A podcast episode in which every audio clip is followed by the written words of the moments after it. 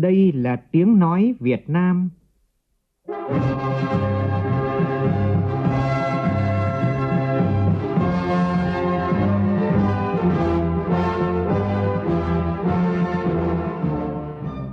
là tiếng nói Việt Nam, phát thanh từ Hà Nội, thủ đô nước Cộng hòa xã hội chủ nghĩa Việt Nam.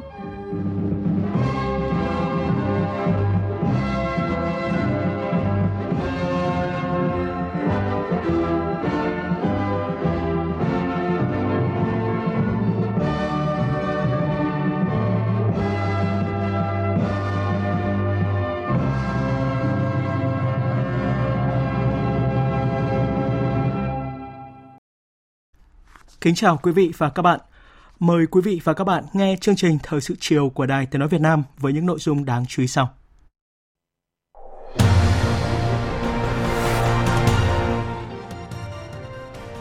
Đại hội đồng Liên nghị viện ASEAN lần thứ 41 với chủ đề Ngoại giao nghị viện vì cộng đồng ASEAN gắn kết và chủ động thích ứng đã khai mạc trọng thể vào sáng nay. Tổng Bí thư Chủ tịch nước Nguyễn Phú Trọng, Thủ tướng Nguyễn Xuân Phúc và Chủ tịch Quốc hội Nguyễn Thị Kim Ngân có bài phát biểu quan trọng tại hội nghị. Chính phủ yêu cầu kiên quyết xử lý nghiêm mọi vi phạm để gỡ thẻ vàng của Liên minh châu Âu về khai thác hải sản. Sau vụ sập cổng trường tại Lào Cai khiến ba em tử vong vào chiều qua, Bộ Giáo dục và Đào tạo có văn bản yêu cầu các địa phương ra soát cơ sở vật chất trường lớp học. Tiếp tục phần xét hỏi tại phiên tòa xét xử 29 bị cáo trong vụ án đặc biệt nghiêm trọng xảy ra tại xã Đồng Tâm, huyện Mỹ Đức, Hà Nội. Nhóm bị cáo chống người thi hành công vụ thừa nhận hành vi phạm tội. Quan hệ Trung Quốc và Ấn Độ tiếp tục căng thẳng khi hai bên đều tố cáo nhau nổ súng trước tại khu vực biên giới có tranh chấp.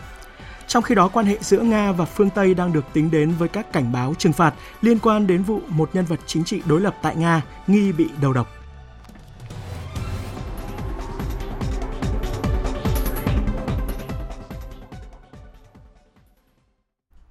Bây giờ là nội dung chi tiết.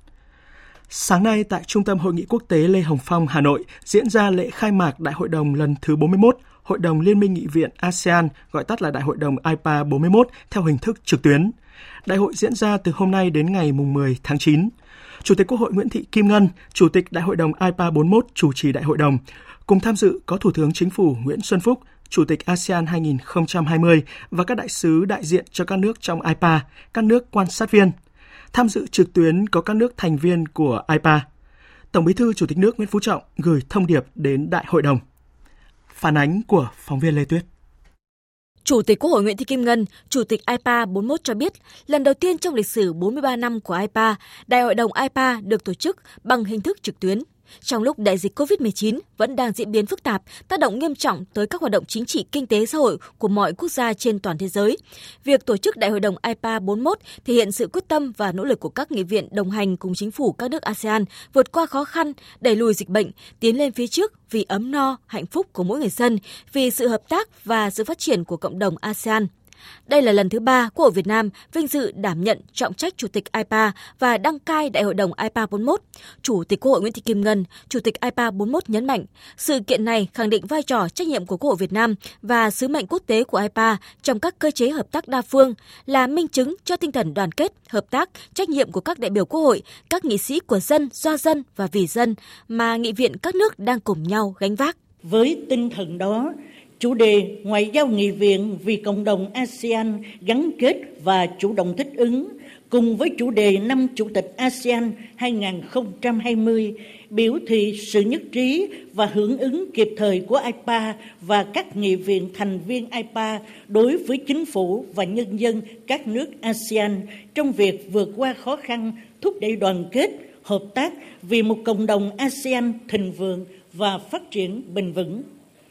Chúng tôi đánh giá cao các chủ đề thiết thực vừa mang tính thời sự cấp bách, vừa mang tính chiến lược lâu dài được trao đổi tại Đại hội đồng IPA 41 lần này. Mỗi nghị viên của chúng ta với vai trò trách nhiệm của mình cần sát cánh với chính phủ tìm mọi biện pháp sớm thúc đẩy đẩy lùi đại dịch Covid-19, khôi phục và phát triển kinh tế, ổn định đời sống của nhân dân và thúc đẩy hợp tác giữa các nước ASEAN trong và sau đại dịch. Chủ tịch Quốc hội Nguyễn Thị Kim Ngân, Chủ tịch IPA 41 cũng đánh giá cao hành động kịp thời của các nhà lãnh đạo ASEAN và đặc biệt là tuyên bố của Thủ tướng Chính phủ Việt Nam Nguyễn Xuân Phúc, Chủ tịch ASEAN 2020 về ứng phó chung của ASEAN trước đại dịch COVID-19. Kết quả tốt đẹp của cuộc gặp lãnh đạo ASEAN IPA trong khuôn khổ hội nghị cấp cao ASEAN lần thứ 36, tiếp tục tăng cường cơ chế đối thoại gắn kết chặt chẽ giữa kênh chính phủ và nghị viện ở ASEAN. Theo Chủ tịch Quốc hội Nguyễn Thị Kim Ngân, Chủ tịch IPA 41, trong năm Chủ tịch IPA 2020, Quốc hội Việt Nam đã kịp thời chủ động thích ứng, phối hợp chặt chẽ, gắn kết với Quốc hội, nghị viện các nước ASEAN, tổ chức nhiều hoạt động góp phần thúc đẩy vai trò của IPA, các nghị viện, nghị sĩ, thành viên IPA trong tiến trình xây dựng cộng đồng ASEAN trên cả ba trụ cột.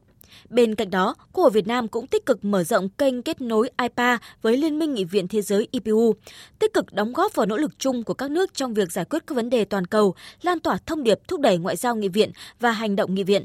Việt Nam luôn tin tưởng mạnh mẽ rằng với sự gắn kết ngày càng chặt chẽ, IPA với nhiệm vụ là các cơ quan lập pháp của các nước ASEAN sẽ ủng hộ ASEAN phát huy vai trò trung tâm trong cấu trúc khu vực, chủ động thích ứng với các thời cơ và thách thức, đóng góp duy trì hòa bình, an ninh và ổn định, vững vàng và cùng nhau hành động bảo vệ lợi ích chung của cộng đồng ASEAN, vượt qua bất kỳ khó khăn thử thách nào. Chủ tịch Quốc hội Nguyễn Thị Kim Ngân, Chủ tịch IPA 41 nhấn mạnh vì sự phát triển của cộng đồng ASEAN tới năm 2025 và những năm tiếp theo, chúng ta cùng củng cố sự đoàn kết, hợp tác, nêu cao tinh thần trách nhiệm, thấu hiểu và chia sẻ trong IPA, lấy lợi ích của người dân là trung tâm hành động trên tinh thần tôn trọng luật pháp quốc gia và luật pháp quốc tế. Đồng thời tiếp tục phối hợp chặt chẽ với ASEAN trong tiến trình xây dựng cộng đồng ASEAN, mở rộng hợp tác với các tổ chức liên nghị viện khu vực và thế giới, góp phần đổi mới hoạt động và nâng cao hiệu quả hoạt động của IPA, biến lời nói thành hành động. Vì một tương lai tốt đẹp hơn thông qua việc xây dựng tầm nhìn của IPA, khẳng định ngoại giao nghị viện vì hòa bình, ổn định, hợp tác và phát triển bền vững vì sự gắn kết và chủ động thích ứng, nâng cao khả năng tự cường trong ASEAN. Cần tăng cường hơn nữa thông tin tuyên truyền tới mọi người dân về IPA, ASEAN nhằm nâng cao hiểu biết lẫn nhau và củng cố niềm tin một nền tảng quan trọng trong tiến trình hội nhập khu vực của ASEAN. Trong phiên khai mạc Đại hội đồng IPA 41 vào sáng nay, Tổng Bí thư Chủ tịch nước Nguyễn Phú Trọng đã có bài phát biểu chào mừng với thông điệp một ASEAN vững mạnh có vai trò trung tâm là động lực của hợp tác khu vực và quốc tế, sẽ vừa là chỗ dựa, vừa là mục đích của Việt Nam. Đánh giá cao và hoan nghênh việc tổ chức Đại hội đồng IPA 41 theo hình thức trực tuyến, thể hiện sự nỗ lực và quyết tâm của Quốc hội Việt Nam và nghị viện các nước thành viên cùng đoàn kết, chung tay vượt qua khó khăn, thúc đẩy hợp tác và phát triển của cộng đồng ASEAN. Tổng Bí thư Chủ tịch nước Nguyễn Phú Trọng nhấn mạnh, thế giới và khu vực Đông Nam Á đang trải qua những biến động nhanh chóng, sâu sắc chưa từng có,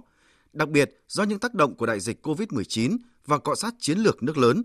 Toàn cầu hóa, liên kết và hội nhập quốc tế đang gặp nhiều khó khăn và cần có sự điều chỉnh cho phù hợp với tình hình mới. Sự phát triển mạnh mẽ của khoa học và công nghệ và quá trình chuyển đổi số trên toàn cầu đặt ra cả cơ hội và thách thức đối với các quốc gia, trong đó có Việt Nam. Cộng đồng ASEAN nói chung và IPA nói riêng cần gắn kết, tự cường để thích ứng với hoàn cảnh mới, đáp ứng những kỳ vọng ngày một cao hơn của người dân, doanh nghiệp và bạn bè quốc tế. Với đường lối chính sách đối ngoại rộng mở, đa phương hóa, đa dạng hóa quan hệ quốc tế vì hòa bình, hữu nghị, hợp tác và phát triển việt nam gắn bó chặt chẽ với asean một asean vững mạnh có vai trò trung tâm là động lực của hợp tác khu vực và quốc tế sẽ vừa là chỗ dựa vừa là mục đích của Việt Nam.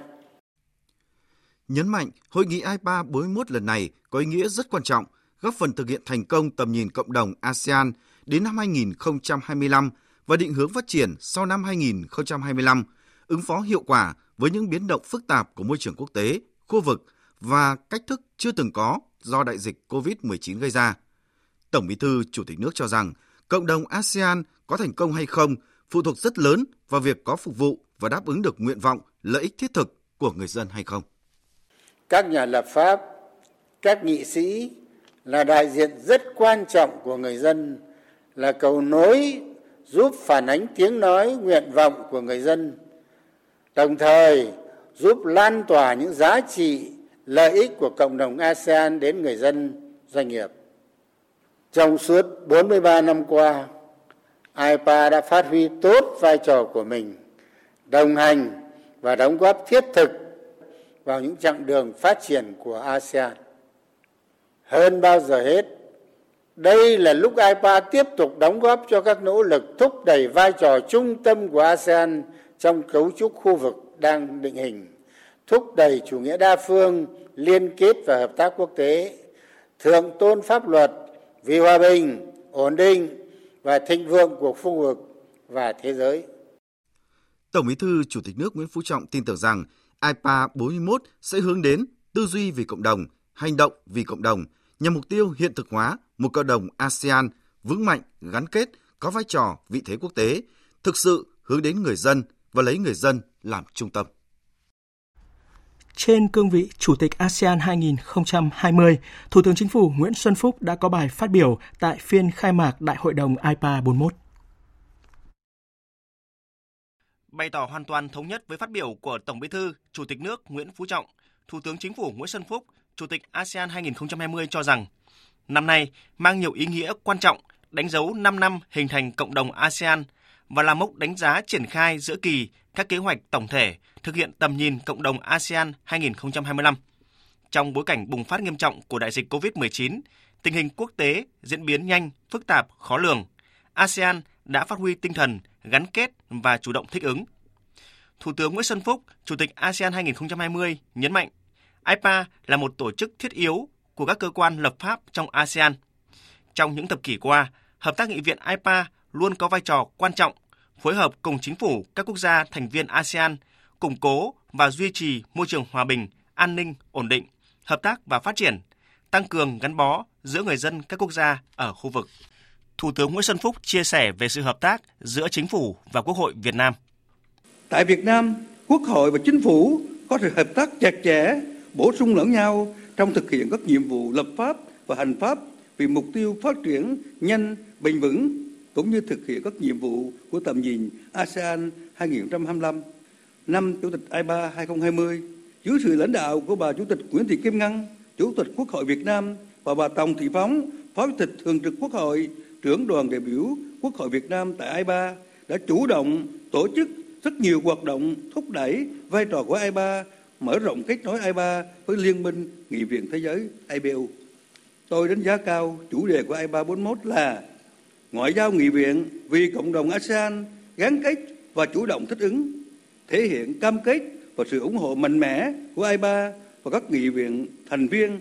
đối với nỗ lực của chính phủ và nhân dân các nước thành viên ASEAN hướng tới một cộng đồng ASEAN đoàn kết, tự cường, thích ứng, hiệu quả với các cơ hội và thách thức đặt ra. Thủ tướng Nguyễn Xuân Phúc, Chủ tịch ASEAN 2020, đưa ra một số nội dung hợp tác quan trọng giữa IPA với Quốc hội và chính phủ các nước ASEAN.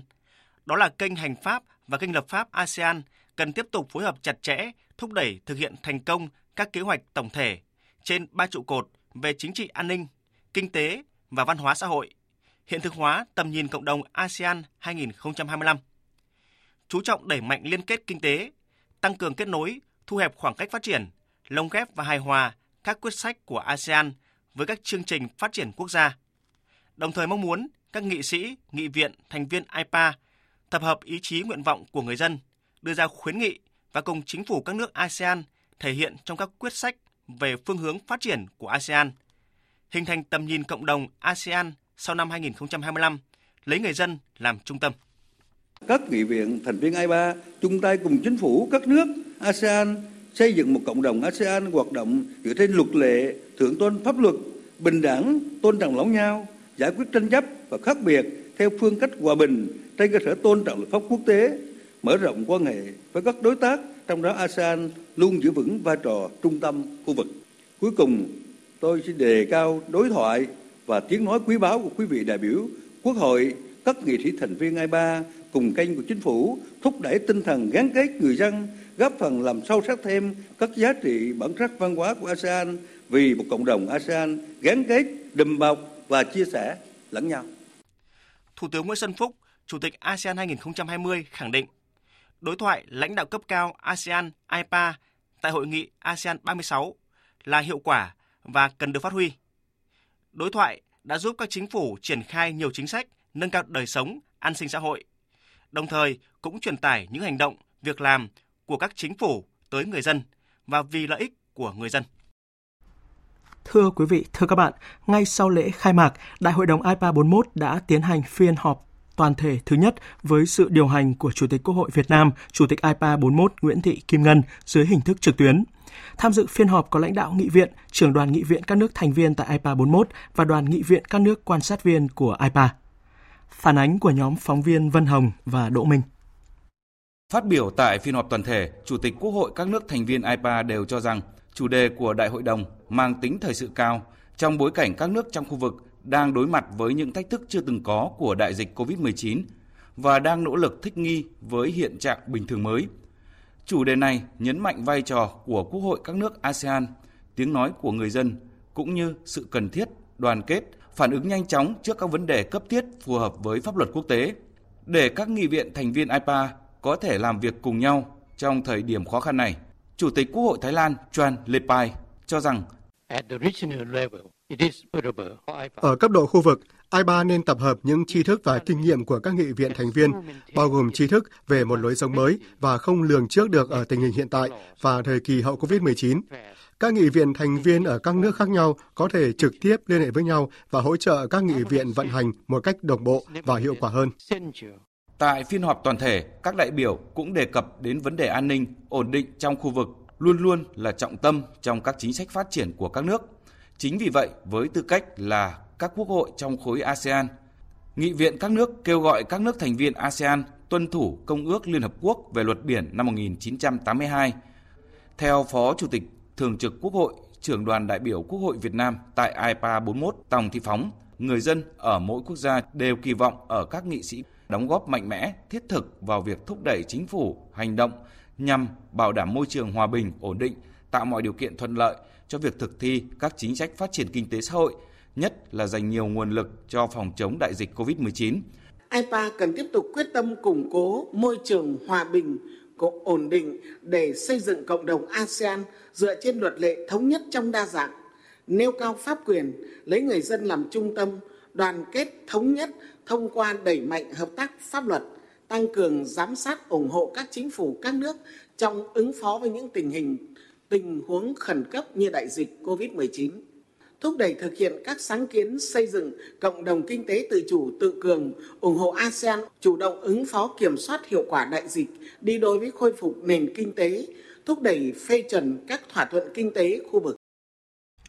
Việc làm và thu nhập đối với lao động nữ là vấn đề mang tính thời sự và thu hút sự quan tâm của IPA cũng như các nữ nghị sĩ IPA. Và đây cũng là nội dung được đại diện nghị viện của 9 quốc gia tham gia đóng góp ý kiến tại hội nghị nữ nghị sĩ tại Đại hội đồng IPA 41 diễn ra vào chiều nay.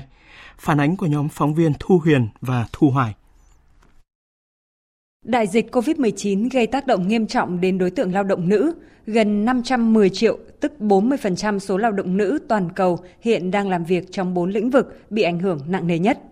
Xóa bỏ khoảng cách giới trong việc làm cần được ưu tiên hàng đầu nếu muốn đạt được bình đẳng giới và trao quyền cho tất cả phụ nữ và trẻ em gái vào năm 2030.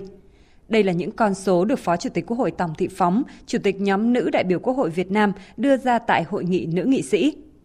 Trong điều kiện bình thường, tình trạng bất bình đẳng về việc làm, thu nhập đối với lao động nữ đã tồn tại. Đại dịch COVID-19 càng khiến cho tình trạng bất bình đẳng trở nên trầm trọng hơn, đòi hỏi phải gia tăng quyết tâm của các nữ nghị sĩ trong việc thúc đẩy giải quyết các vấn đề này ở phạm vi từng quốc gia và trong khu vực. Phát biểu thảo luận tại hội nghị, đại diện Quốc hội Brunei Darussalam cho rằng Việc trang bị kiến thức cho người dân là cần thiết để cải thiện cuộc sống của họ cũng như trao cơ hội bình đẳng hơn cho phụ nữ, cung cấp cơ hội để họ nâng cao kỹ năng nghề nghiệp. Vì một cộng đồng ASEAN gắn kết và chủ động thích ứng, IPA với vai trò là một kênh hợp tác quan trọng giữa các nước thành viên và là đại diện cho tiếng nói người dân, cần thúc đẩy các nước thành viên triển khai những biện pháp nhằm tăng cường khả năng tiếp cận việc làm của phụ nữ. Chúng tôi cũng yêu cầu tiếng nói lớn hơn cho phụ nữ để đạt được bình đẳng giới cũng như thúc đẩy vai trò của phụ nữ trong tất cả các lĩnh vực kinh tế, chính trị và xã hội. Trong bối cảnh dịch COVID-19 đã có nhiều biện pháp nhằm bảo vệ người dân, đặc biệt là phụ nữ. Tuy nhiên, khoảng cách giới vẫn là một vấn đề lớn. Cần có phản ứng mạnh mẽ về giới để vượt qua thách thức do đại dịch COVID-19. Đó là ý kiến từ đại diện Quốc hội Campuchia. Chúng ta cần có phản ứng về giới để vượt qua thách thức do đại dịch COVID-19. Đối với riêng Campuchia, chúng tôi đã có nỗ lực rất lớn, trong đó có việc hỗ trợ những người mất việc làm hay bị ảnh hưởng trong những lĩnh vực có nhiều lao động nữ như dệt may hay đầu tư vào các chương trình nâng cao kỹ năng nghề nghiệp. Chúng tôi cũng tái cơ cấu một số ngành trọng điểm như du lịch, giao thông, triển khai rất nhiều chương trình bảo trợ xã hội để bảo vệ những nhóm yếu thế, đặc biệt là đối tượng phụ nữ tại nông thôn. Đối với cơ quan lập pháp, chúng tôi đã thành lập những nhóm nghị sĩ kết hợp sự tham gia của chính quyền trung ương và địa phương để tăng cường nhận thức của người dân đối với vai trò của phụ nữ cũng như bình đẳng giới. Bà Hoàng Thị Hoa, đại diện Quốc hội Việt Nam cũng đã chia sẻ những vấn đề liên quan đến chính sách tài khóa hỗ trợ phụ nữ. Trong thời gian tới, Quốc hội Việt Nam sẽ tiếp tục nỗ lực hoàn thiện hệ thống chính sách, pháp luật và tăng cường giám sát để đảm bảo bình đẳng giới thực chất và không ai bị bỏ lại phía sau. Nghị viện các nước thành viên cần đoàn kết hợp tác, cùng hành động góp phần vào công việc phòng chống dịch bệnh và đảm bảo an sinh xã hội cho người dân, đồng thời cần có biện pháp hỗ trợ cho lao động nữ và những người yếu thế trong xã hội trước ảnh hưởng của đại dịch. Sau khi đóng góp ý kiến về nội dung của nghị quyết, thành viên nghị viện IPA đã thông qua nghị quyết thúc đẩy vai trò của nữ nghị sĩ nhằm đảm bảo việc làm bền vững và thu nhập cho lao động nữ. Nghị quyết được kỳ vọng sẽ góp phần thúc đẩy việc hiện thực hóa các cam kết toàn cầu và khu vực cũng như khuôn khổ pháp luật quốc gia trong lĩnh vực này. Cũng chiều nay diễn ra hội nghị không chính thức nghị sĩ trẻ IPA với chủ đề Sự tham gia của nghị sĩ trẻ trong tiến trình xây dựng cộng đồng ASEAN. Hội nghị không chính thức nghị sĩ trẻ IPA là một sáng kiến của nước ta và là lần đầu tiên một diễn đàn dành cho các nghị sĩ trẻ được tổ chức trong khuôn khổ đại hội đồng với sự tham dự của các nghị sĩ, đại diện cho các nghị viện thành viên IPA. Thông tin chi tiết chúng tôi sẽ chuyển đến quý vị và các bạn trong chương trình Thời sự đêm nay. Mời quý vị và các bạn quan tâm theo dõi. Theo chương trình thì vào ngày mai, Đại hội đồng IPA 41 tiếp tục diễn ra chương trình nghị sự của các ủy ban chính trị, ủy ban kinh tế, ủy ban xã hội và ủy ban tổ chức.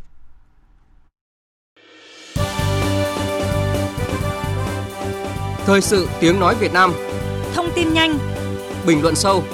Tương tác đa chiều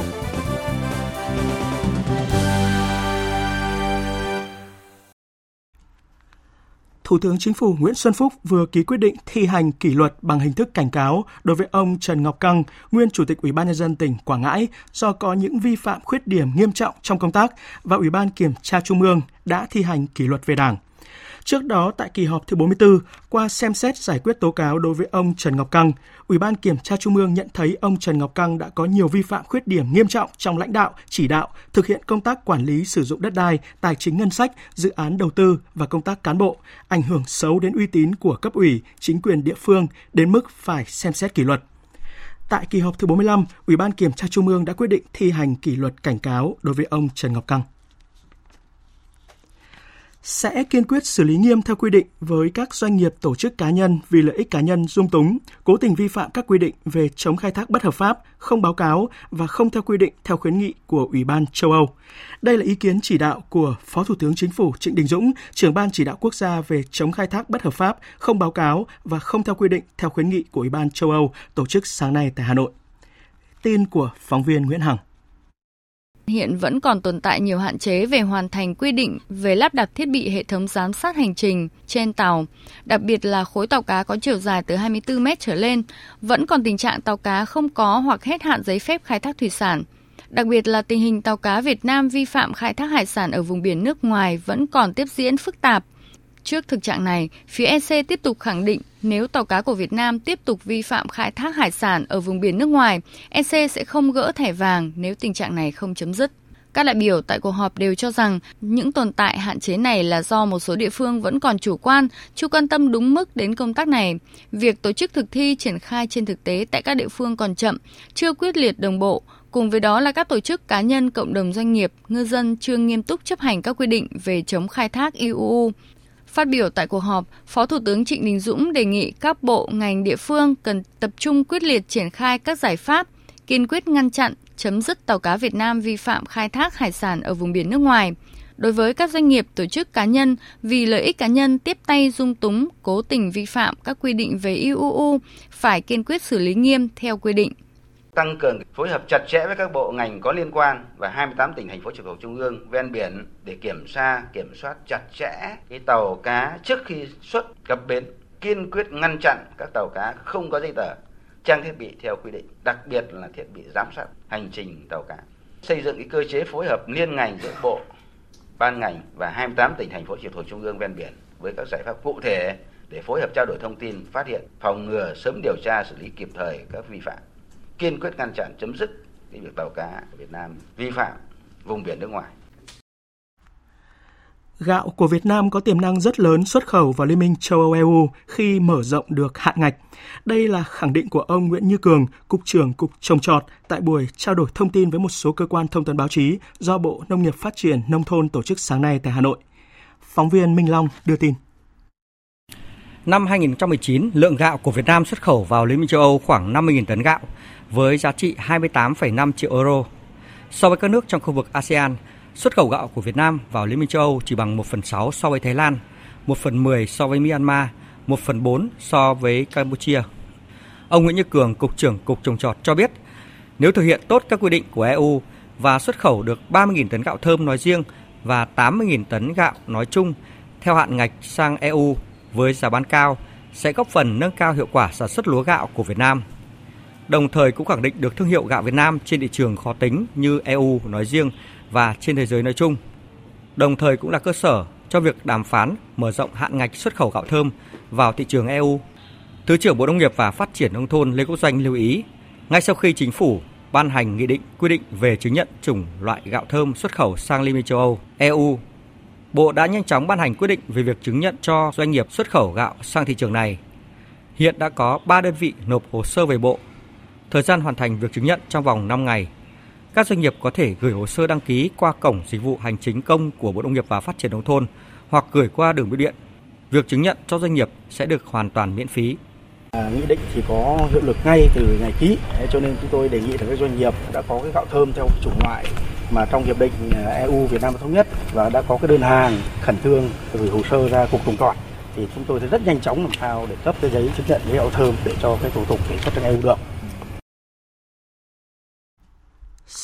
Sau 6 ngày không có ca mắc mới COVID-19, đến 18 giờ chiều nay, nước ta lại ghi nhận thêm 5 trường hợp dương tính nhập cảnh đều được cách ly ngay tại Cần Thơ và Tây Ninh. Đó là các bệnh nhân từ số 1050 đến 1054. Như vậy, trong tổng số 1052 trường hợp dương tính với virus SARS-CoV-2 từ trước đến nay, có 691 bệnh nhân COVID-19 do lây nhiễm trong nước. Số bệnh nhân COVID-19 nhập cảnh là 362 trường hợp. Đến nay đã có 868 bệnh nhân COVID-19 khỏi bệnh, 35 trường hợp đã tử vong, 149 bệnh nhân còn lại đang được điều trị tại các cơ sở y tế. Thưa quý vị, thưa các bạn, sau khi Bộ Giao thông Vận tải đồng ý khôi phục hoạt động khai thác của các phương tiện vận tải hành khách đi và đến Đà Nẵng từ 0 giờ hôm qua, rất nhiều người đang sống lao động và học tập tại Đà Nẵng còn nhiều băn khoăn nếu trở về quê thì có bị cách ly tập trung hay không. Trong khi đó, các tỉnh miền Trung lại có những quy định khác nhau về việc tiếp nhận người từ Đà Nẵng. Có tỉnh thì thực hiện biện pháp cách ly 14 ngày đối với những người đến từ Đà Nẵng, nhưng cũng có tỉnh chỉ áp dụng công tác kiểm tra theo dõi y tế chứ không tiến hành cách ly. Mỗi nơi là một kiểu khiến người dân gặp nhiều trở ngại khi có nhu cầu về quê, đi hay là đến các địa phương làm ăn và học tập. Phản ánh của nhóm phóng viên Đài Tiếng nói Việt Nam tại miền Trung. Đối với người dân đi về từ vùng có dịch như thành phố Đà Nẵng, tỉnh Quảng Ngãi sẽ không tổ chức tập trung cách ly người dân phải có xác nhận không mắc COVID-19 của ngành y tế tại nơi đi, khai báo y tế và theo dõi sức khỏe tại nhà. Bác sĩ Hồ Minh Nên, Giám đốc Trung tâm Kiểm soát Bệnh tật tỉnh Quảng Ngãi cho biết. Cho đến thời điểm hiện nay thì người Đà Nẵng về thực hiện khai báo y tế và theo dõi sức khỏe và thực hiện các biện pháp phòng chống dịch theo quy định. Trước mắt tỉnh Khánh Hòa phân loại những người đến từ Đà Nẵng thành ba nhóm. Nhóm có triệu chứng Nhóm đi qua những vùng có dịch, tiếp xúc các khu vực có yếu tố nguy cơ cao. Nhóm những người bình thường đã thực hiện triệt để các biện pháp phòng chống dịch, không đến các khu vực có nguy cơ cao, không có triệu chứng. Bác sĩ Huỳnh Văn Dõng, Giám đốc Trung tâm Kiểm soát Bệnh tật tỉnh Khánh Hòa cho biết. Tự theo dõi sức khỏe tại nhà chứ không phải là cách ly tại nhà. Tức là mình đi làm việc bình thường tự mình theo dõi mình nè. Nếu có vấn đề gì về sức khỏe thông báo cho y tế. Chia ra ba nhóm quan điểm của mình là theo dõi sát vận động bà con tuyên truyền để không chủ quan thực. Đồng thời là đi làm ăn không có lập chốt không có đòi hỏi người ta phải xét nghiệm xét nghiệm những trường hợp nào có chỉ định còn tại tỉnh Thừa Thiên Huế chính quyền địa phương quy định người đến từ Đà Nẵng phải đăng ký trước với ban chỉ đạo phòng chống dịch có đủ giấy xác nhận âm tính với virus SARS-CoV-2 trong thời hạn 72 giờ đồng hồ. Khi được chấp nhận đến Huế, người dân chỉ được đến Huế trong vòng 72 giờ. Nếu quá thời hạn này, phải tiếp tục xét nghiệm và chịu chi phí xét nghiệm SARS-CoV-2. Trong khi đó, tỉnh Quảng Bình yêu cầu các ngành liên quan chỉ đạo các chốt kiểm dịch tăng cường kiểm soát, không tiếp nhận các phương tiện vận tải hành khách chở quá 50% số lượng người theo quy định từ thành phố Đà Nẵng vào địa phương. Tỉnh Quảng Trị cũng yêu cầu đối với các công dân trở về từ địa phương có ghi nhận ca lây lan trong cộng đồng chưa qua 14 ngày thì phải cách ly tập trung. Như vậy, người dân trở về từ Đà Nẵng và thành phố Hải Dương vẫn phải cách ly tập trung. Người về từ tỉnh Quảng Nam chỉ cách ly tại nhà. Người dân về từ thành phố Hà Nội vẫn cách ly tại nhà. Sáng nay, đoàn công tác của Bộ Giáo dục và Đào tạo đã tới kiểm tra hiện trường và chỉ đạo khắc phục vụ tai nạn sập cổng trường Bản Phung ở huyện Văn Bàn, tỉnh Lào Cai, khiến ba học sinh thiệt mạng vào chiều qua. Tin của phóng viên An Kiên. Tại hiện trường kiểm tra, chiếc cổng trường trụ rời khỏi móng, thân trụ cũng bị gãy đôi do lực tác động. Nhìn cảm quan bằng mắt thì phần móng trụ cổng chỉ có gạch vữa, không có cốt thép. Cổng trường nằm ngang một con dốc, phần đất phía chân cổng có dấu hiệu bị lở. Báo cáo từ phía nhà trường và các bên liên quan với đoàn công tác cho thấy, trường không phải là diện bán trú, học sinh đều ở gần, tan học xong là về nhà. Vì là điểm trường lẻ nên trường không có bảo vệ. Đêm hôm trước khi vụ việc xảy ra, trời mưa to khiến hệ thống điện nước của trường bị trục trặc. Ngày 7 tháng 9, trường chỉ tổ chức cho mầm non học buổi sáng để buổi chiều tiến hành sửa chữa. Sau giờ học sáng, trường đã bàn giao tận tay toàn bộ học sinh mầm non cho gia đình quản lý. Theo đúng lịch, buổi chiều chỉ có lịch hoạt động của hai lớp tiểu học bắt đầu từ 14 giờ. Tuy nhiên còn khoảng một tiếng mới đến giờ vào lớp thì nhóm học sinh gồm 3 cháu lớp 1 và 3 cháu mầm non có khả năng đi theo anh chị đến chơi, đu nghịch trên cánh cổng và tai nạn đã xảy ra đại diện lãnh đạo của Ủy ban nhân dân tỉnh Lào Cai và các sở ngành địa phương đã tới thăm hỏi, động viên, hỗ trợ gia đình các nạn nhân. Cơ quan chức năng cũng có mặt khám nghiệm hiện trường, điều tra nguyên nhân vụ việc. Phát biểu tại buổi kiểm tra, ông Bùi Văn Linh, vụ trưởng vụ giáo dục chính trị và công tác học sinh sinh viên đề nghị nhà trường, chính quyền địa phương cần tiếp tục phối hợp với cơ quan chức năng để đi đến kết luận nguyên nhân vụ việc, làm rõ trách nhiệm ai đúng ai sai. Với điều kiện khó khăn của giáo dục vùng cao Lào Cai, ông Linh đề nghị cần phải tiếp tục đẩy mạnh kêu gọi, vận động các nhà hảo tâm giúp đỡ các gia đình học sinh khó khăn, nhất là gia đình các em bị nạn. Nhà trường cần nhanh chóng ổn định tâm lý cho cán bộ giáo viên, học sinh, tổ chức họp phụ huynh, động viên gia đình yên tâm cho con em tới lớp tới trường. Trong một diễn biến liên quan, vào sáng nay, Bộ Giáo dục và Đào tạo đã có văn bản gửi các địa phương về việc ra soát lại toàn bộ hệ thống cơ sở vật chất trường lớp học. Bộ cũng đang hoàn thiện hệ thống văn bản quy phạm pháp luật có liên quan đến cơ sở vật chất để đảm bảo an toàn cho học sinh. Để tìm hiểu rõ hơn về nội dung này, phóng viên Lê Thu đã phỏng vấn ông Phạm Hùng Anh, Cục trưởng Cục Cơ sở Vật chất Bộ Giáo dục và Đào tạo. Mời quý vị và các bạn cùng nghe. Thưa ông, Thủ tướng Chính phủ Nguyễn Xuân Phúc đã có công điện chỉ đạo về vụ việc, trong đó thì à, chỉ đạo Bộ Giáo dục và Đào tạo, Ủy ban nhân dân các tỉnh à, thành phố trực thuộc trung ương kiểm tra giả soát cơ sở vật chất trường lớp học. Vậy Bộ Giáo dục và Đào tạo sẽ có kế hoạch như thế nào để thực hiện chỉ đạo của Thủ tướng thưa ông? Trước cái sự việc mà diễn ra như ở Lào Cai và đồng thời Thủ tướng đã có cái chỉ đạo ngành giáo dục đào tạo là giả soát và các địa phương giả soát các hệ thống cơ sở vật chất thì à, ngay sáng nay À, bộ đã ban hành văn bản à, nhắc lại các địa phương về việc giả soát lại toàn bộ hệ thống cơ sở vật chất trường lớp, à, đặc biệt là trong cái mùa mưa bão này, để lập kế hoạch cải tạo sửa chữa và đảm bảo an toàn. thế nhưng ngoài cái việc mà bộ có văn bản nhắc nhở các địa phương như vậy, thì cái công tác giả soát là năm nào bộ cũng yêu cầu các địa phương giả soát và trên thực tiễn thì các địa phương đã tiến hành giả soát. À, tuy nhiên thì nhiều địa phương là làm cái phần việc này nó cũng chưa được tốt và cái chất lượng công trình thì cũng nhiều nơi cũng chưa được đảm bảo. Cho nên nó dẫn đến một số cái trường hợp mà thương tâm. Đảm bảo an toàn cơ sở vật chất trường lớp ấy, thì ngoài cái văn bản mà bộ nhắc nhở địa phương thì bộ cũng đã và đang tiếp tục hoàn thiện các cái hệ thống văn bản quy phạm pháp luật có liên quan đến tiêu chuẩn cơ sở vật chất. À, như vừa rồi là chúng tôi vừa ban hành cái thông tư 13 về tiêu cơ sở vật chất trường lớp học ấy, thì trong đấy đã quy định rất là chi tiết và cụ thể đối với từng cái hạng mục công trình trong nhà trường. Và cái việc mà để giả soát đảm bảo cái an toàn này ấy, là nó cả là một cái quá trình dài nó liên quan đến cải tạo sửa chữa và nâng cấp trường nước. Thương qua vụ việc ở Lào Cai thì ờ, chúng ta thấy là vai trò của các địa phương rất là quan trọng. Vậy ông mong muốn như thế nào về sự chủ động của các địa phương để mà đảm bảo trường lớp học an toàn ạ? Trước hết là chúng ta phải nhìn một cái một cái tổng thể, tức là là cơ sở vật chất trường lớp mà phải được đảm bảo và cái vai trò đấy là thuộc trách nhiệm của các địa phương theo phân cấp rồi cho nên là cái cái vai trò của địa phương rất quan trọng vai trò từ các cơ quan quản lý cho đến vai trò của th- các thầy cô ở trong nhà trường phải đặc biệt được nâng lên để thường xuyên chăm sóc chăm lo bảo quản sử dụng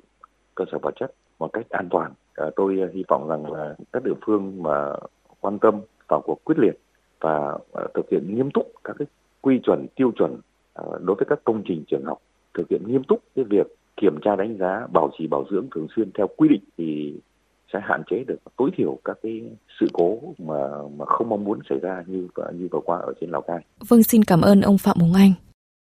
Quý vị và các bạn vừa nghe phóng viên Đài Tiếng nói Việt Nam phỏng vấn ông Phạm Hùng Anh, cục trưởng Cục Cơ sở vật chất Bộ Giáo dục Đào tạo về việc yêu cầu các địa phương giả soát lại toàn bộ hệ thống cơ sở vật chất trường lớp học sau vụ sập cổng trường tại Lào Cai khiến ba em tử vong vào chiều qua. Liên quan đến thông tin phụ huynh phản ánh về việc một số trường tiểu học thông báo không rõ ràng về danh mục sách giáo khoa, tài liệu tham khảo và yêu cầu phụ huynh mua, đại diện Bộ Giáo dục và Đào tạo khẳng định bộ sách giáo khoa lớp 1 mới chỉ có 8 cuốn bắt buộc và một cuốn tự chọn. Việc các trường không thông báo rõ ràng đối với phụ huynh danh mục sách bắt buộc và tài liệu tham khảo là đang làm trái quy định, cần phải xử lý nghiêm. Phóng viên Minh Hường thông tin. Bộ Giáo dục và Đào tạo cho biết các nội dung về sách giáo khoa và tài liệu tham khảo đã được quy định tại điều lệ trường tiểu học ban hành kèm theo thông tư số 41 năm 2010 của Bộ trưởng Bộ Giáo dục và Đào tạo. Trong đó quy định rõ, sách giáo khoa là tài liệu bắt buộc sử dụng trong dạy và học theo chương trình giáo dục phổ thông cấp tiểu học, được Bộ Giáo dục và Đào tạo quy định. Hiện nay, các quy định văn bản của Bộ Giáo dục và Đào tạo liên quan đến sách giáo khoa tài liệu tham khảo đã được đăng tải rộng rãi trên các phương tiện thông tin đại chúng trên mạng Internet. Các cơ quan quản lý rất mong các phụ huynh phản biện, cung cấp thông tin về những trường chưa làm đúng quy định để có cơ sở xử lý. Ông Thái Văn Tài nhấn mạnh. Rất mong quý phụ huynh đóng vai trò là một phụ huynh có trách nhiệm phản biện xã hội thực hiện đúng chức năng nhiệm vụ để trang bị cho con em mình những cái tài liệu đúng với quy định và có trách nhiệm để hỏi lại thông tin một cách chính thống. Và nếu như mà sau khi chúng ta làm cái bước này xong mà khẳng định được cái việc mà nhà trường ép buộc mua tài liệu tham khảo hay là trang bị những cái đồ dùng học tập trái với những cái quy định ở trên, thì các bậc phụ huynh có quyền phản ánh đến các cơ quan quản lý nhà nước để chúng ta xử lý nghiêm. Và chắc làm như thế thì chúng ta mới triệt để được câu chuyện này qua nhiều năm. Trong khi học sinh cả nước đã bước vào năm học mới, thì hơn 300 học sinh trường trung học cơ sở Điện Quan, huyện Bảo Yên của tỉnh Lào Cai vẫn chưa thể đến trường vì ảnh hưởng bởi mưa lũ. Còn tại tỉnh Sơn La vào sáng nay, tại km 450 500 trên quốc lộ 37 thuộc địa phận huyện Bắc Yên, xảy ra sạt lở đất đá ta luy dương gây ùn tắc giao thông cục bộ. Nguyên nhân sạt lở là do ảnh hưởng của mưa lớn kéo dài đã khiến khối lượng lớn đất đá từ ta luy dương tràn xuống mặt đường quốc lộ 37. Vụ sạt lở đã khiến giao thông tại khu vực này bị ùn tắc. Các phương tiện di chuyển từ huyện Bắc Yên đến thành phố Sơn La và ngược lại phải dừng lại ở hai đầu điểm sạt lở. Sở Giao thông Vận tải tỉnh Sơn La đã chỉ đạo các đơn vị thi công huy động máy móc khẩn trương khắc phục vị trí sạt lở, đảm bảo giao thông và cắm biển báo phân luồng giao thông. Hôm nay tiếp tục diễn ra phiên tòa sơ thẩm xét xử vụ án giết người và chống người thi hành công vụ xảy ra ở xã Đồng Tâm, huyện Mỹ Đức, Hà Nội. Tin của phóng viên Đình Hiếu. Hội đồng xét xử tiến hành xét hỏi các bị cáo trong nhóm đồng phạm về tội giết người với vai trò giúp sức trong vụ án. Đồng thời, hội đồng xét xử cũng cho trình chiếu các video ghi lời khai nhận tội tại cơ quan điều tra của một số bị cáo để làm rõ mâu thuẫn trong lời khai, làm rõ các hành vi phạm tội. Trong phần xét hỏi, nhóm 4 bị cáo bị truy tố về hành vi chống người thi hành công vụ đều khai nhận hành vi phạm tội của mình, bày tỏ sự hối hận và mong được hưởng sự khoan hồng của pháp luật. Tại phiên tòa hôm nay, nhiều bị cáo cũng khai nhận đã tham gia vụ án vì tin vào lời hứa của ông Lê Đình Kình sẽ chia đất cho mỗi người trong tổ đồng thuận nếu đòi thành công đất ở Đồng Xanh. Cáo trạng của Viện Kiểm sát Nhân dân thành phố Hà Nội khẳng định đất Đồng Xanh ở xã Đồng Tâm là đất quốc phòng và các bị cáo trong vụ án đã thành lập tổ đồng thuận với mục đích chiếm lại mảnh đất này để chia nhau. Phát biểu ý kiến tại tòa, đại diện ba gia đình cán bộ chiến sĩ đã hy sinh đều đề nghị hội đồng xét xử xét xử theo quy định của pháp luật cả về trách nhiệm hình sự và trách nhiệm dân sự. Bố đẻ của liệt sĩ Phạm Công Huy cho rằng con trai ông công tác trong lực lượng công an, sự hy sinh này là vì nhiệm vụ chung bảo vệ sự bình yên của đất nước. Vì vậy, ông đề nghị hội đồng xét xử xử lý trách nhiệm hình sự và dân sự đối với các bị cáo theo quy định của pháp luật. Trong phiên xét xử buổi chiều, các luật sư tham gia hỏi thêm các bị cáo về những tình tiết trong vụ án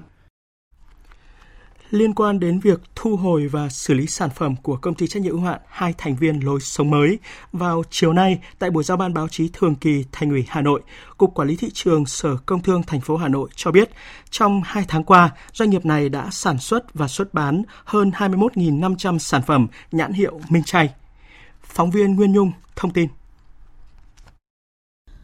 Ông Nguyễn Minh Hùng, Phó cục trưởng Cục Quản lý thị trường Sở Công Thương thành phố Hà Nội cho biết, đến hết ngày 7 tháng 9, công ty đã liên hệ tới 1.857 lượt khách hàng, đa số có sức khỏe bình thường, trong đó 24 khách hàng khai báo có biểu hiện đau đầu, mệt mỏi, đau bụng, chóng mặt, tê bì chân tay.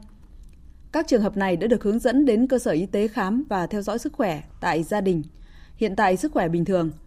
Cục Quản lý Thị trường Hà Nội và Ủy ban Nhân dân 30 quận, huyện, thị xã đã đồng loạt kiểm tra các cơ sở kinh doanh siêu thị trọng tâm của chuỗi hàng chay. Ông Nguyễn Minh Hùng cho biết. Mọi cái công tác phòng ngừa cũng đã được các cấp các ngành, trong đó ba bộ là Bộ Y tế, Bộ Nông nghiệp và Bộ Công Thương cũng đã vào cuộc và Ủy ban dân thành phố Hà Nội và các tỉnh có bệnh nhân là sử dụng là cũng đã vào cuộc quyết liệt. Thứ hai là cũng là cảnh báo cho người tiêu dùng và công an cũng đang vào cuộc và cũng đang chờ cái kết luận cuối cùng của những cơ quan chức năng.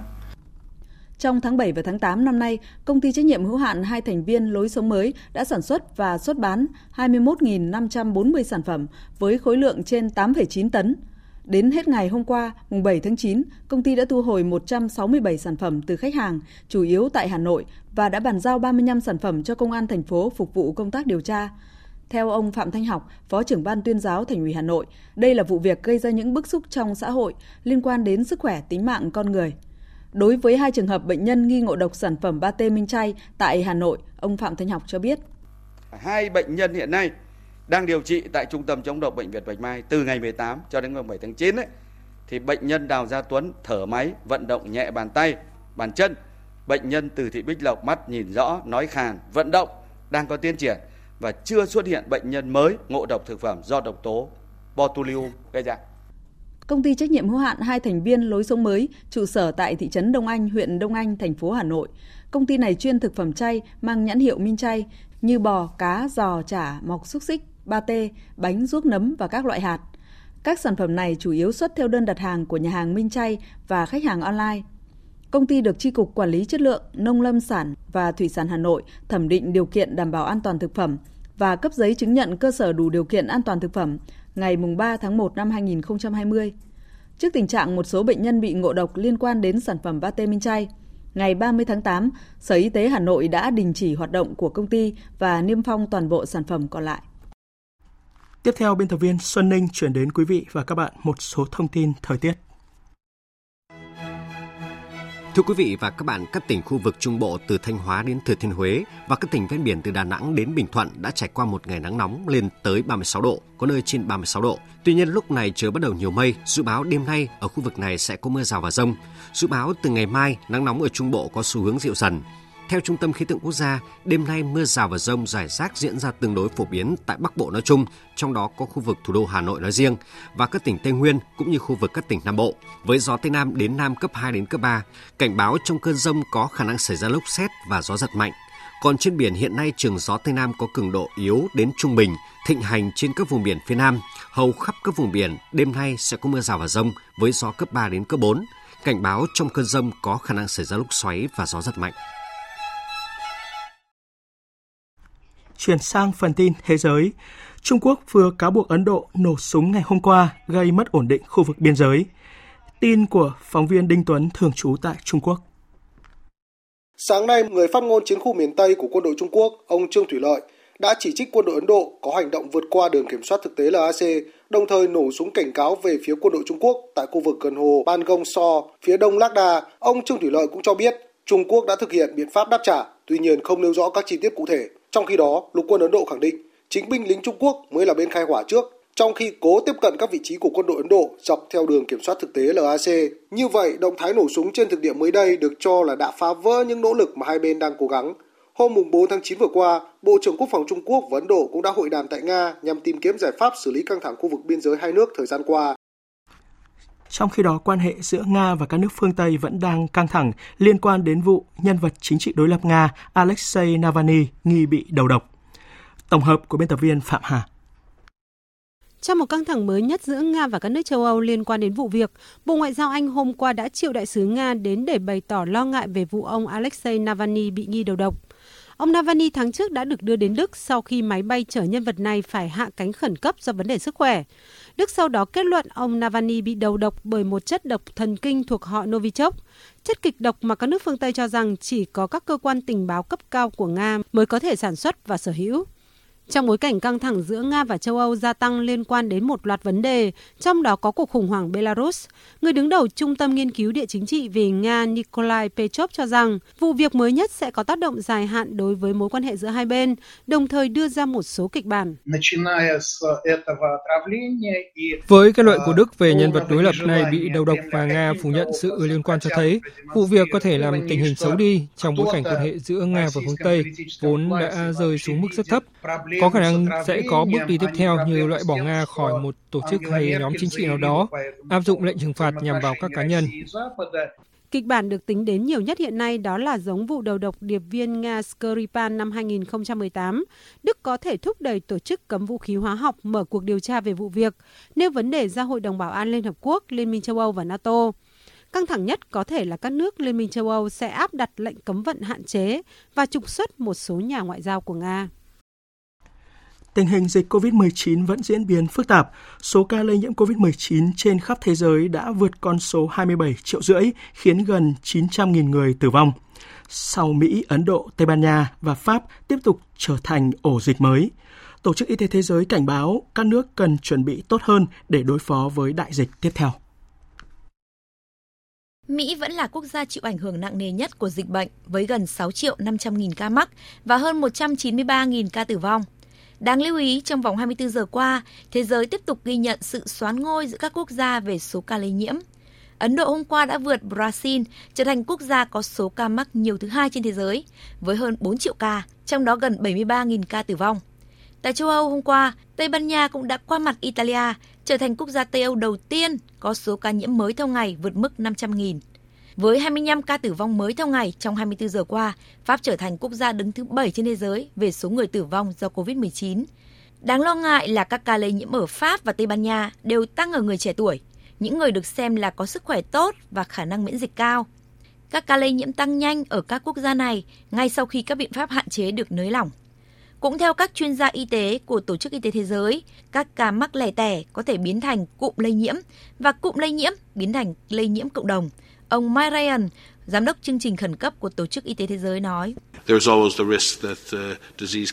Dịch bệnh luôn có nguy cơ bùng phát trở lại. Các ca mắc lẻ tẻ có thể biến thành cụm lây nhiễm và cụm lây nhiễm biến thành lây nhiễm cộng đồng. Điều này khiến hệ thống y tế trở nên quá tải. Chúng ta đã thấy những ví dụ điển hình xảy ra tại nhiều nơi trên thế giới thời gian qua. Chúng ta sẽ tiếp tục thấy điều đó xảy ra trong thời gian tới. Chúng ta cần tránh thái độ tự mãn để tránh dịch bệnh lan rộng. Trong lúc này, cuộc đua tìm kiếm vaccine phòng COVID-19 vẫn đang đẩy nhanh trên khắp thế giới. Và trong một diễn biến tích cực, các nhà nghiên cứu Australia vừa công bố thông tin trần an dư luận, đó là sẽ chỉ cần một loại vaccine COVID-19 là có thể ngăn chặn được tất cả các biến thể của virus SARS-CoV-2. Tin của phóng viên Việt Nga thường trú tại Australia. Một nghiên cứu với sự tham gia của 12 nhà khoa học được công bố trên tạp chí Kỳ yếu Viện Hàn lâm Khoa học Mỹ vào tuần trước cho thấy chỉ cần một loại vaccine ngừa COVID-19 sẽ có thể ngăn chặn được các biến thể hiện có của virus SARS-CoV-2. Theo nghiên cứu này, các biến thể của virus SARS-CoV-2 hiện tạo thành một quần thể virus đồng nhất, chứ không phức tạp và đột biến nhanh như các virus khác, bao gồm HIV-1, virus sốt xuất huyết hoặc cúm mùa. Do đó, các nhà khoa học khẳng định sự đa dạng của virus SARS-CoV-2 hiện không phải là trở ngại cho việc phát triển vaccine COVID-19 có khả năng bảo vệ trên diện rộng. Vaccine COVID-19 của Đại học Queensland đang được thử nghiệm giai đoạn 1 đối với 120 tình nguyện viên và kết quả dự kiến sẽ được công bố vào cuối năm nay. Trước đó, trong các thử nghiệm trên chuột, sau khi tiêm liều thứ nhất, phổi của chuột đã được bảo vệ và khi tiêm liều thứ hai, hệ miễn dịch của chuột đã có khả năng ngăn chặn virus nhân bản này. Tiếp theo, biên tập viên Việt Anh chuyển đến quý vị và các bạn trang tin thể thao.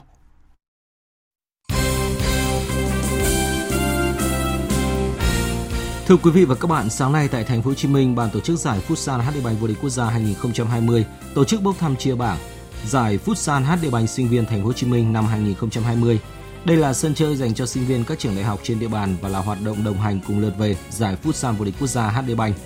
Tham dự giải năm nay có 16 trường đại học cao đẳng được chia làm 4 bảng thi đấu vòng tròn một lượt tính điểm, chọn hai đội vào tứ kết. Các trận đấu của giải Futsal HD Bank sinh viên đồng hành Thành phố Hồ Chí Minh năm nay thi đấu xen kẽ với các trận đấu tại giải Futsal HD Bank vô địch quốc gia. Theo nhà báo Nguyễn Ca, trưởng ban tổ chức giải Futsal vô địch quốc gia HD Bank 2020 cho biết. Giải phú Futsal sinh viên cũng phải nói là cái giải đó thu hút theo dõi một lượng rất lớn khán giả, đặc biệt là các em sinh viên rất quan tâm và cổ vũ đến giải đấu. Giải cũng sẽ tuân thủ tất cả các quy định phòng chống dịch. Đương nhiên lượng khán giả, đặc biệt là các em sinh viên tới sân cổ vũ rất đông. Chúng tôi cũng phải tính toán sắp xếp như thế nào để các bạn sinh viên có một cái giãn cách đúng theo yêu cầu quy định về công tác phòng chống dịch. Lượt về giải Futsal vô địch quốc gia HD Bank 2020 và giải sinh viên đồng hành sẽ diễn ra từ ngày 1 tháng 10 đến 22 tháng 10 tại nhà thi đấu Lãnh Bình Thăng, quận 11, thành phố Hồ Chí Minh. Vo Vi Nam Việt Nam được đưa vào chương trình thi đấu tại SEA Games 31 được xem là tin vui với những người làm công tác chuyên môn. Chính vì thế, từ lúc này, Liên đoàn Vo Vi Nam Việt Nam và Ban huấn luyện đội tuyển Vo Vi Nam quốc gia đã có những kế hoạch chuẩn bị kỹ lưỡng cho ngày trở lại với Đại hội Thể thao Đông Nam Á. Vắng mắt tại ba kỳ SEA Games liên tiếp, Vo Vi Nam Việt Nam chính thức trở lại sân chơi này ở kỳ đại hội thứ 31 tổ chức tại Việt Nam vào năm sau. Ngay từ thời điểm hiện tại, ban huấn luyện đội tuyển đã bắt đầu lên kế hoạch tập luyện thi đấu và tuyển chọn nhân sự cho đội tuyển quốc gia. Đối tượng được ban huấn luyện đội tuyển quốc gia quan tâm nhiều nhất là các vận động viên trẻ có năm sinh từ 2001 trở đi. Đây sẽ là nhóm vận động viên trọng điểm trong mục tiêu tham dự SEA Games 31 vào năm sau. Ông Nguyễn Bình Định, Phó Tổng thư ký Liên đoàn vô Việt Nam Việt Nam khẳng định. Chúng ta đã có một cái chiến lược dài hơi trong nhiều năm nay với cái kế hoạch là đưa vô Việt Nam trở lại SEA Games và kỳ này chúng ta đã may mắn được thành công, được bạn bè quốc tế đón nhận trong cuộc họp và Ờ, kế hoạch về hơi của ờ, khi mà chúng ta tổ chức ở vô Việt Nam, ở SEA Games năm sau á, thì ờ, sau cái đại dịch Covid này, thì liên đoàn vô Việt Nam Việt Nam cũng sẽ phối hợp với tổng cục thể dục thể thao cũng như là liên đoàn vô Việt Nam Đông Nam Á sẽ tổ chức tập huấn cho 11 quốc gia ở khu vực Đông Nam Á để nâng cao cái trình độ chuyên môn cho các các bạn.